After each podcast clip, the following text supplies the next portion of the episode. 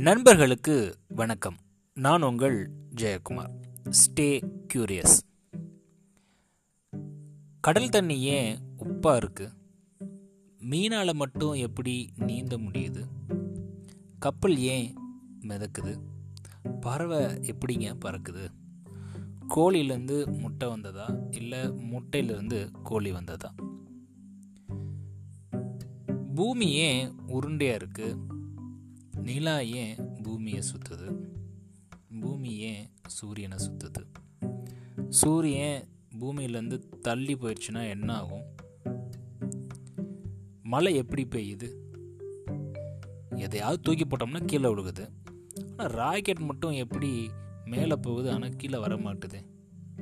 இப்படி பலதரப்பட்ட கேள்விகளுக்கு பதில் அதற்கு பெயர் தான் கியூரியாசிட்டி இதுக்கெல்லாம் உங்களுக்கு விடை தெரியுது.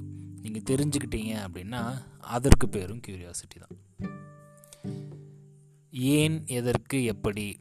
இப்படி கேள்விகள் கேட்குறனால தான் ஏதோ ஒரு பிரச்சனைக்கு நம்மளுக்கு ஒரு சொல்யூஷன் கிடைக்குது. அந்த சொல்யூஷன் பல நேரங்களில் இந்த கியூரியாசிட்டி மூலமாக உருவாக்கியிருக்கும்.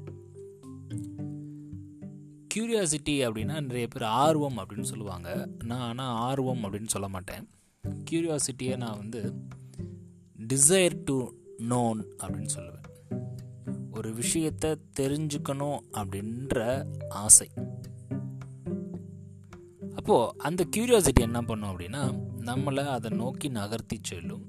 அப்படி போகிறப்போ நம்ம எதை பற்றி தெரிஞ்சுக்கணும்னு நினைக்கிறோமோ அதை முழுமையான ஈடுபாட்டோட அதே நேரத்தில் கஷ்டம் இருந்தாலும் அதை ரொம்ப அழகாக ரசித்து செய்யக்கூடிய மனப்பான்மை நம்மளுக்கு வர ஆரம்பிச்சிடும் ஸோ வெற்றியாளர்கள் எல்லாருமே ஜெயிச்சிருக்காங்க ஒரு விஷயத்த கற்றுக்கிட்டு இருக்காங்க அப்படின்னா அது கண்டிப்பாக அவங்களோட க்யூரியாசிட்டியாக தான் இருக்கும். நான் இப்படி தாங்க ஒரு முறை ஒரு அரசு பள்ளியில் வகுப்படுத்திட்டு இருந்தேன்.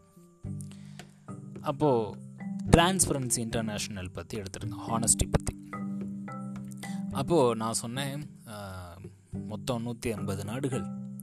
அந்த நாடுகளில் இந்தியா வந்து எண்பத்தி அஞ்சாவது இடம். இது வந்து சரியா தவறா அப்படின்னு கேட்டேன். அவங்க எல்லாம் இல்லை இல்லை தப்பு. அப்போ இந்தியா முதலிடத்துக்கு வரணும்னா என்ன பண்ணணும்? அப்படின்னு கேட்டேன். அவங்க சொன்னாங்க நாம் எல்லாம் நேர்மையாக இருக்கணும் அப்படின்னு சொல்லிட்டு. அப்புறம் நான் ஒரு இன்புட் ஒன்று கொடுத்தேன். நம்ம நாட்டுக்கு பக்கத்தில் சிங்கப்பூர் இருக்குது பார்த்தீங்களா அது வந்து நாலாவது இடத்துல இருக்குது அப்படின்னு சொல்லி சொன்னேன். பாருங்கள் சிங்கப்பூர் கூட நாலாவது இடத்துல இருக்குது நம்ம எண்பத்தஞ்சாவது இடம் அப்படின்னு சொல்லிட்டு நான் அடுத்த இதுக்கு மூவ் ஆகிட்டேன் ஆனால் அங்கேருந்து ஒரு பையன் கேட்டான் சார் சிங்கப்பூர் நாலாவது இடமா அப்போது முதல் இடத்துல என்ன நாடு சார் இருக்குது அப்படின்னு சொல்லிட்டு. அதை கேட்டதும் எனக்கு ஆச்சரியம். அப்போது அவனுக்கு தெரிஞ்சுக்கணும் அப்படின்ற ஆர்வம் அந்த பேரார்வத்தை ஸ்டிமுலேட் பண்ணி விடுற மாதிரியான கேள்விகளை கேட்குறப்போ இளைய சமுதாயம் அதை ஃபைன் டியூனாக தெரிஞ்சுக்கிறதுக்கான வாய்ப்புகள் இருக்குது ஸோ நம்ம குழந்தைகளுக்கு இப்படி ஒரு விஷயத்தை இன்டைரக்டாக கூட போத்தலாம். இது டென்த்து பிளேஸ் இது ஃபோர்த்து பிளேஸ் அப்படின்னா குழந்தை தானாகவே கேட்கும் அப்போ முதலிடம் யார் ரெண்டாவது இடம் யார் மூணாவது இடம் யார் அப்படின்னு சொல்லிட்டு. இந்த விதமான க்யூரியாசிட்டியை குழந்தைகள் மனசில் நம்ம விதைக்கிறப்போ அவங்க நிறையா தேடி தேடி கற்றுக்குவாங்க அந்த தேடலில் அவங்களுக்கு நிறைய அனுபவங்கள் கிடைக்கும். எப்படி தேடணும் அப்படின்ற வழிமுறையும் கிடைக்கப்பெறும்.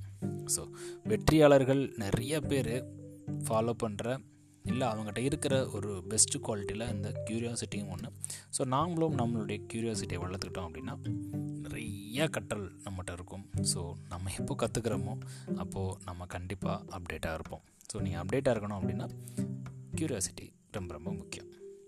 நன்றி நண்பர்களே. மீண்டும் நாளை இன்னொரு பதில் உங்களை சந்திக்கிறேன். Stay curious